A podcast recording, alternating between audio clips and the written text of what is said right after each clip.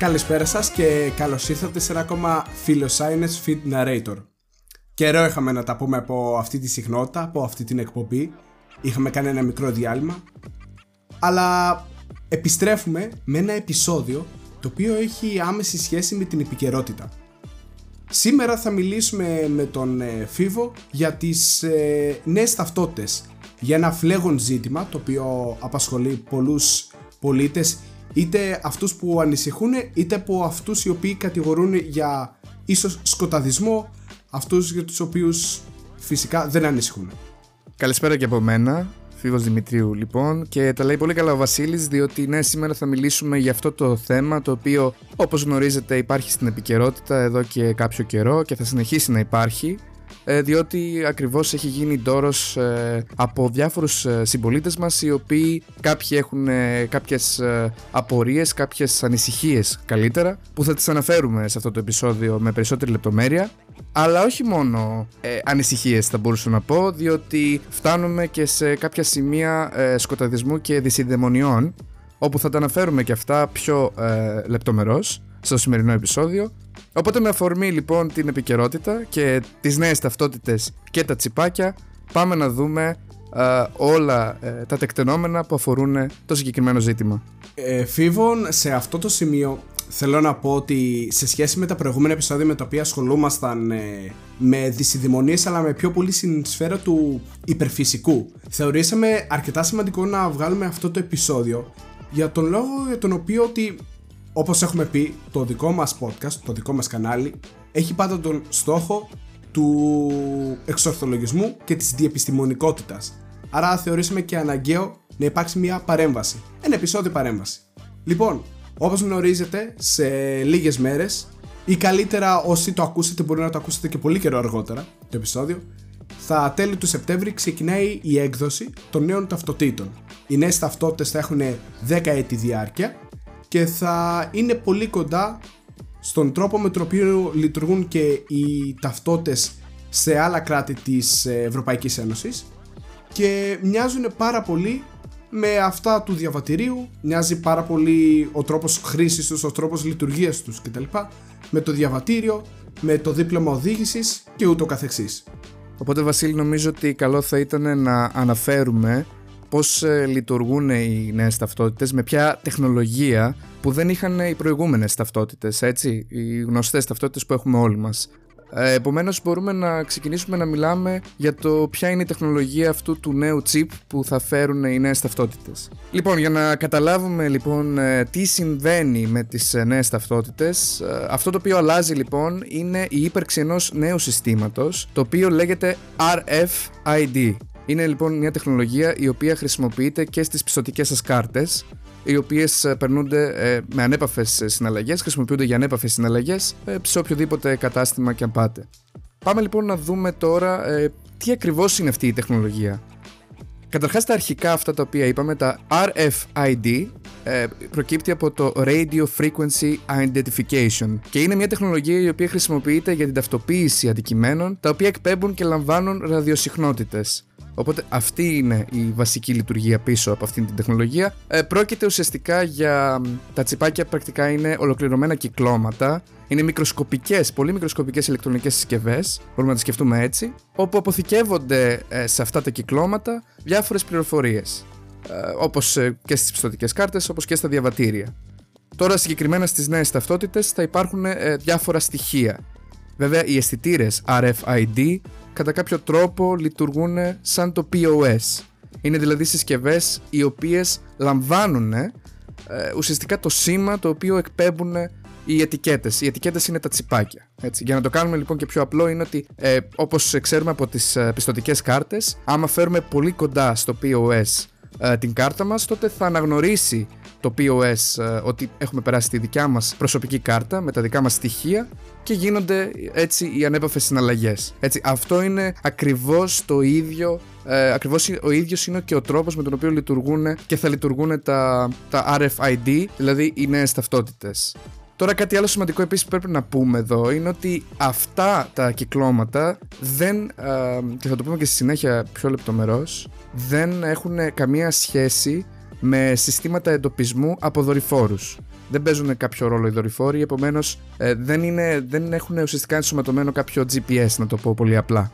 Κάτι άλλο το οποίο πρέπει να αναφέρουμε εδώ είναι ότι άλλα παραδείγματα, για να μην σκεφτόμαστε μόνο τις ανέπαφες πληρωμές μέσω κάρτας, είναι και η χρήση συσκευών για την πληρωμή και την γρήγορη διέλευση από τις ε, ηλεκτρονικές λωρίδες των διοδίων, οι κάρτες εισόδου σε δωμάτια ξενοδοχείων, αν, έχετε, αν έχει τύχει να δείτε, ή ακόμα και ο έλεγχος του κτηνίατρου σε μικροτσίπ των κατοικιδίων ζώων. Αλλά καμία πληροφορία δεν μπορεί να ληφθεί για μια ε, κάρτα σε απόσταση μεγαλύτερη από τη ζώνη εμβέλειας του μηχανήματος. Δηλαδή, αυτό που θέλω να πω εδώ είναι ότι δεν μπορεί κάποιος να αναγνωρίσει τα στοιχεία που φέρει το μικροτσίπ σε απόσταση μεγαλύτερη από 10 εκατοστά. Αυτή είναι η ενδεικτική απόσταση ε, η οποία ε, μέσω αυτής της απόστασης σε αυτό το εύρος ε, γίνεται η αναγνώριση και όταν έχουμε την κάρτα μας πιο μακριά από αυτή την απόσταση δεν μπορεί να γίνει η αναγνώριση των στοιχείων.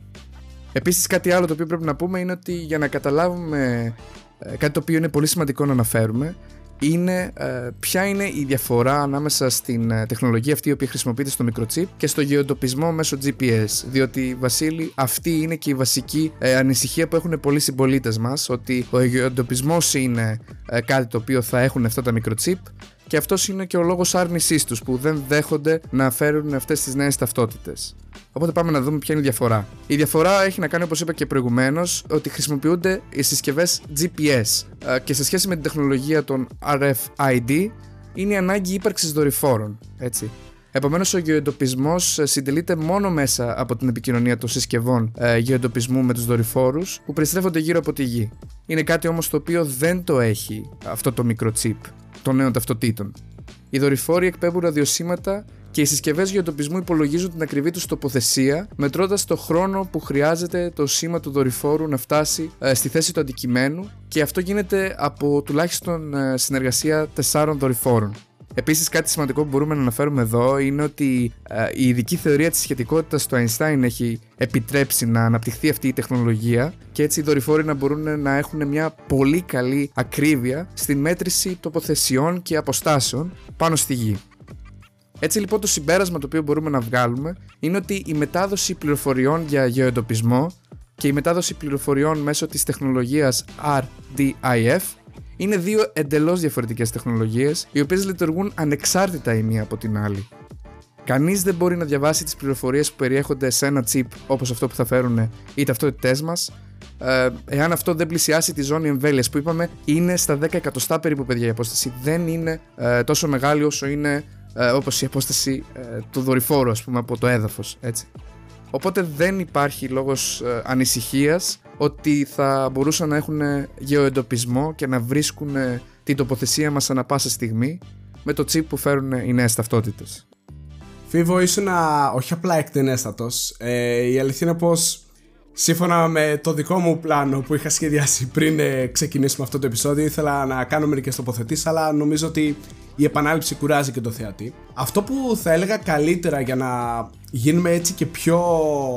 να είναι το επεισόδιο έτσι πιο εμπεριστατωμένο είναι να μπορέσουμε ουσιαστικά να τοποθετηθούμε ανάλογα τις κατηγορίες ανθρώπων οι οποίες στρέφονται κατά των νέων ταυτοτήτων. Έχουμε από τη μία πλευρά τους ανθρώπους οι οποίοι είναι αρκετά έως πολύ θρησκόληπτοι. Γιατί όμως βάζουμε τη λέξη θρησκεία; Γιατί ουσιαστικά χρησιμοποιώντας σαν πρόσημα την θρησκεία βάλλονται πολλές φορές κατά νέων, ε, να το πούμε, καινοτομιών, να το πούμε νέων εφαρμογών. Για παράδειγμα, αν λάβουμε λοιπόν υπόψη τους ανθρώπους οι οποίοι εναντιώθηκαν ε, στα εμβόλια για παράδειγμα, θα δείτε ότι υπάρχει αυτός ο κοινός παρανομαστής τώρα και στις νέες ταυτότητες. Είναι άτομα δηλαδή τα οποία χρησιμοποιούν πολλές φορές σαν πρόσημα τη θρησκεία. Σίγουρα έχουν και άτομα από την Εκκλησία της Ελλάδος, αν και εδώ είναι το σωστό πρέπει να υποθεί.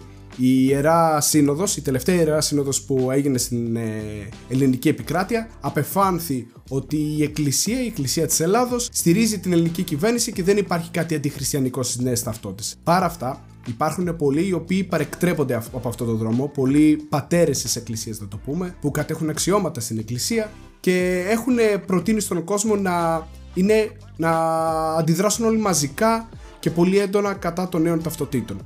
Χρησιμοποιώντας έτσι σαν ε, πρόσχημα, σαν όχημα καλύτερα την ε, θρησκεία και την αγάπη τους για την πατρίδα, την ε, Ελλάδα φυσικά όπως υποστηρίζουν λένε ότι πρέπει να αντισταθούμε, πρέπει να ξεκινήσουμε ένα αγώνα και να αντισταθούμε στις νέες ταυτότητες γιατί αυτές προσδίδουν πάρα πολύ έντονο αντιχριστιανικό μένος έχουν λόγω της τεχνολογίας που είπε και ο Φίβος ε, η οποία λειτουργεί ανέπαφα αυτή εδώ θα παίρνει και θα δίνει πληροφορίες σε διάφορες υποδοχείς όταν θα εφαρμόζουμε την κάρτα οι οποίες θα παραφυριάζουν τα προσωπικά μας δεδομένα. Αυτό μάλιστα κιόλας σύμφωνα επίσης με αυτούς που παρεκτρέπονται από τους δρόμους της Ιεράς Συνόδου, να το πούμε, από τις επιταγές της Ιεράς Συνόδου, το είχε, έχουν πει ότι το είχε προβλέψει και ο Άγιος Παΐσιος, ότι θα έρθουν οι νέες ταυτότητες και πρέπει μαζικά ο ελληνικός χριστιανικός λαός να αντιταθεί σε αυτό το φαινόμενο και μέτρο. Ναι, Βασίλη, για, για αυτή τη συγκεκριμένη ομάδα για την οποία μίλησες ανθρώπων, που ουσιαστικά πρόκειται για παραθρησκευτικές αντιλήψεις, μπορούμε να πούμε ότι το, το θέμα είναι ότι ουσιαστικά ξεφεύγουν από κάθε λογική και πάμε σε δυσυδαιμονίες, διότι ακούμε και βγαίνουν στα ραδιόφωνα άνθρωποι ε, της Εκκλησίας οι οποίοι ε, ουσιαστικά ε, ακούμε απόψεις όπως ότι υπάρχουν στα εμβόλια εκτρώματα μωρών το οποίο ναι μπορείτε να καταλάβετε όσοι ίσως μας ακούτε, όσοι παρακολουθείτε αυτό το κανάλι γνωρίζετε λίγο πολύ προς τα που κυμαίνονται, ποιο είναι το μήκος κύματος ε, των απόψεών μας και φυσικά της, ε, του στόχου μας όπως είχε πει και στην αρχή του επεισοδίου ο Βασίλης. Επομένως βλέπουμε ότι υπάρχουν δυσυδαιμονίες, υπάρχουν ε, συγκεκριμένες ε, ε, κατηγορίες ανθρώπων, μια συγκεκριμένη ομάδα βασικά θα μπορούσαμε να πούμε ανθρώπων, οι οποίες ε, αυτές οι ομάδες ανθρώπων πρακτικά έχουν, αυτό, έχουν πολλά στοιχεία που μπορούμε να πούμε. Θα παραθέσω και εγώ Βασίλη κάποια, μπορείς να πεις και εσύ αν συμφωνήσει ή να προσθέσεις κάτι περαιτέρω. Αυτό το οποίο θα ήθελα να πω εγώ εξ αρχής είναι ότι μιλάμε για ομάδες ανθρώπων οι οποίες συνήθως δεν έχουν ε, την κατάλληλη εκπαίδευση. Έτσι. Μπορούμε να πούμε ότι η παιδεία δεν είναι ε, στο βαθμό που θα μπορούσε ουσιαστικά να καλλιεργηθεί η κριτική σκέψη ε, σε έναν άνθρωπο και να κατανοήσει τον βαθμό της επιστήμης, τον βαθμό που έχει, τη βαρύτητα που έχει η επιστήμη στην κοινωνία και στην ανθρωπότητα. Επομένως, ε, υπεκφεύγει και πηγαίνει σε άλλους δρόμους σκέψης, ε, σε δυσυδαιμονίες, σε ψευδοεπιστήμες και σε θεωρίες συνωμοσίας. Είναι ομάδες ανθρώπων οι οποίες έχουν κοινά χαρακτηριστικά και ένα είναι αυτό. Κάτι άλλο το οποίο επίσης θα ήθελα να πω, να προσθέσω, έχει να κάνει με το γεγονός ότι πέρα από την παιδεία είναι και ο σκεπτικισμός απέναντι στην επιστήμη και το γεγονός ότι πρακτικά ε, αυθαίρετες απόψεις ε, μπορεί να τις δέχονται με, περισσότερη, ε, με, με, περισσότερο ζήλο ας πούμε και με, περισσότερη, ε, με περισσότερο πάθος θα έλεγα καλύτερα. Ενώ όταν η επιστήμη δεν είναι τέλεια και έχουν, έχει κάποια ψεγάδια η επιστήμη φυσικά, τα κατηγορούν με ακράδαντο πάλι τρόπο, με απόλυτο και με ακράδαντο τρόπο, ουσιαστικά την κατηγορούν. Ε, είναι ουσιαστικά μια ομάδα ανθρώπων η οποία ε, πιστεύει ότι έχει την αλήθεια με το μέρος της ε, και την έχει με πολύ συναισθηματικό τρόπο θα έλεγα Βασίλη. Συμφωνώ απόλυτα και το γεγονός είναι ότι αυτούς τους ανθρώπους δεν ξέρω πώς μπορούμε να τους βοηθήσουμε πλέον γιατί και η εκπαίδευση σε αυτούς θα βγάζει μια μόνιμη αντίδραση. Δυστυχώς δεν μπορούν να αντιληφθούν την πραγματικότητα όση πληροφορία και αν θέλουμε να τους μεταφέρουμε. Πέρα όμως από αυτή την κατηγορία, που πραγματικά είναι μια μικρή μειονότητα της Ελλάδος, υπάρχουν και άλλοι οι οποίοι δεν επιθυμούν τις νέες ταυτότητες. Είναι μια κατηγορία ανθρώπων οι οποίοι είναι πιο σκεπτικιστές, να το πούμε, σε σχέση με την προηγούμενη κατηγορία. Είναι άτομα τα οποία υποστηρίζουν ότι οι νέες ταυτότητες ουσιαστικά θα έχουν τόσες πληροφορίες και τις φορές που θα την κάνουμε εφαρμογή και χρήση την ε, νέα μας ταυτότητα θα είναι τόσες πολλές που θα χαθεί η προσωπική προστασία των δεδομένων και ταυτόχρονα με το λεγόμενο give and take, δηλαδή ότι θα παίρνει και θα δίνει όλη την ώρα πληροφορίες αυτή η κάρτα που θα έχει ενσωματωμένο το τσιπάκι ότι θα χαθεί στην πραγματικότητα και το μέτρημα να το πούμε έτσι λίγο πιο λαϊκά θα, θα εκτραχυνθεί η όλη κατάσταση και ότι θα μοιράζονται παντού απόλυτες πληροφορίες για εμάς. Η αλήθεια είναι πως ενώ ενστερνίζομαι τον σκεπτικισμό τους, ενώ καταλαβαίνω τον προβληματισμό τους, η αλήθεια δεν είναι ακριβώς έτσι όπως νομίζουν ότι είναι ή όπως την παρουσιάζουν. Οι νέες ταυτότητες είναι ουσιαστικά μια πιο σύγχρονη έκδοση των παλαιών που έχουμε. Θα έχουν το όνομα τεπώνυμό μας, θα έχουν για παράδειγμα την ομάδα αίματος αν θέλουμε να την ε, δώσουμε, είναι προαιρετικό. Δεν θα έχουν το άμκα μας, δηλαδή τον αριθμό μητρό κοινωνικής ασφάλισης, ούτε το αφημί, για παράδειγμα. Δεν θα έχουν ούτε τον κωδικό της πιστοτικής μας ή της χρεωστικής μας κάρτας. Θα έχουν το ύψος μας. Θα έχουν το ονοματεπώνυμο του πατέρα και της μητέρας. Θα έχουν διάφορα τέτοια στοιχεία, αλλά δεν θα έχουν στοιχεία στα οποία θα σε βοηθήσουν για να κάνεις συναλλαγές. Ίσα ίσα, όταν ένας ε, οποιοδήποτε πολίτης θέλει να κάνει μια συναλλαγή στο διαδίκτυο, θέλει να αγοράσει ένα οποιοδήποτε αντικείμενο ή οτιδήποτε γενικότερα. Δίνει πολύ περισσότερα στοιχεία γι' αυτόν. Με αποτέλεσμα εκεί να είναι πραγματικά πιο ευάλωτος και να εκεί να τίθεται όντως θέμα προβληματισμού. Να λες, είναι σωστό αυτό. Και μάλιστα υπάρχουν και πολλές εταιρείες οι οποίες έχουν παραβιάσει τα προσωπικά μας δεδομένα, έχουν οδηγηθεί πολλές φορές σε διεθνή δικαστήρια και πολλές από αυτές έχουν τιμωρηθεί, έχουν αλλάξει το νομοθετικό τους πλαίσιο, έχουν πληρώσει πολύ ψηλό μέγεθος προστίμου. Γενικότερα υπάρχει και αυτή η πλευρά. Αλλά όσον αφορά τις νέες ταυτότητες, η αλήθεια είναι πως δεν έχει πάρα πολλές δυνατότητες εφαρμογής. Άρα κάπου εκεί πρέπει να τελειώνει και ο προβληματισμός. Ακριβώς όπως τα είπες, Βασίλη, γιατί ε, ναι, δηλαδή ε, όταν έχεις ε, ουσιαστικά όταν μπαίνεις στο διαδίκτυο σε διάφορα site, όταν σου ζητάνε τα cookies, όταν ε, μπαίνεις στα social media, και όταν χρησιμοποιείς το κινητό σου, ε, τότε ο γεωεντοπισμός και η παραβίαση των προσωπικών δεδομένων ε, είναι πολύ ε, μεγαλύτερης ε, και βαρύτητας αλλά και συχνότητας. Δηλαδή είναι κάτι το οποίο γνωρίζουμε ότι συμβαίνει, ότι συνέβαινε στο παρελθόν και ότι συμβαίνει και ότι μάλλον θα συμβαίνει έτσι κακά τα ψέματα. Επομένως ε, ακριβώς αυτό ότι οι προβληματισμοί για τις νέες ταυτότητες μάλλον ε, είναι υπερβολικές ε, για τους πιο σκεπτικιστές όπως αναφέραμε και αυτούς για τους ανθρώπους για τους οποίους ε, αναφέρομαι στους ανθρώπους που ανησυχούν για τον γεωεντοπισμό, για το αν ε, γνωρίζουν ε, την ακριβή θέση ε, που έχει ο καθένας από εμάς, αλλά όπως επίσης και στα πιο βαριά, να το πούμε, στις πιο βαριές κατηγορίες για τις νέες ταυτότητες που έχουν να κάνουν με παραθρησκευτικές απόψεις. Ε, νομίζω, Βασίλη, πως ε, κάπου εδώ φτάνουμε και στο τέλος αυτού του θέματος, διότι τα αναφέραμε λίγο πολύ όλα. Νομίζω τα έχουμε πει όλα. Φίβο, επίσης, θέλω να τοποθετηθώ εγώ προσωπικά, πριν κλείσουμε ακριβώς το επεισόδιο. Εγώ προσωπικά θα λάβω θέση και θα πω ότι είμαι υπέρ των νέων ταυτοτήτων. Θεωρώ ότι δεν υπάρχει κάτι υπερβολικά κακόβουλο το οποίο θα με κάνει να νιώσω μια τέτοιου επίπεδου ανασφάλεια που θα με κάνει να εναντιωθώ. Ίσα ίσα με τις ταυτότητες αυτές θα μπορείς να καταπολεμήσεις πολύ πιο εύκολα και την πλαστογράφηση. σα ίσα κάποιες φορές που κάποιος μπορεί να σου κλέψει την ταυτότητα, θα μπορούν να προστατευτούν και τα προσωπικά σου δεδομένα. Άρα, εγώ το θεωρώ μια σωστή καινοτόμα εφαρμογή. Τίποτα περισσότερο από μένα. Παπουτσής Βασιλής για μία ακόμη φορά πίσω από το μικρόφωνο. Και εφήβος Δημητρίου πίσω από το μικρόφωνο για μία ακόμα φορά. Και θα τα πούμε σε ένα επόμενο επεισόδιο. Να είστε όλοι και όλες καλά. Γεια και χαρά. Γεια σας. Γεια σας.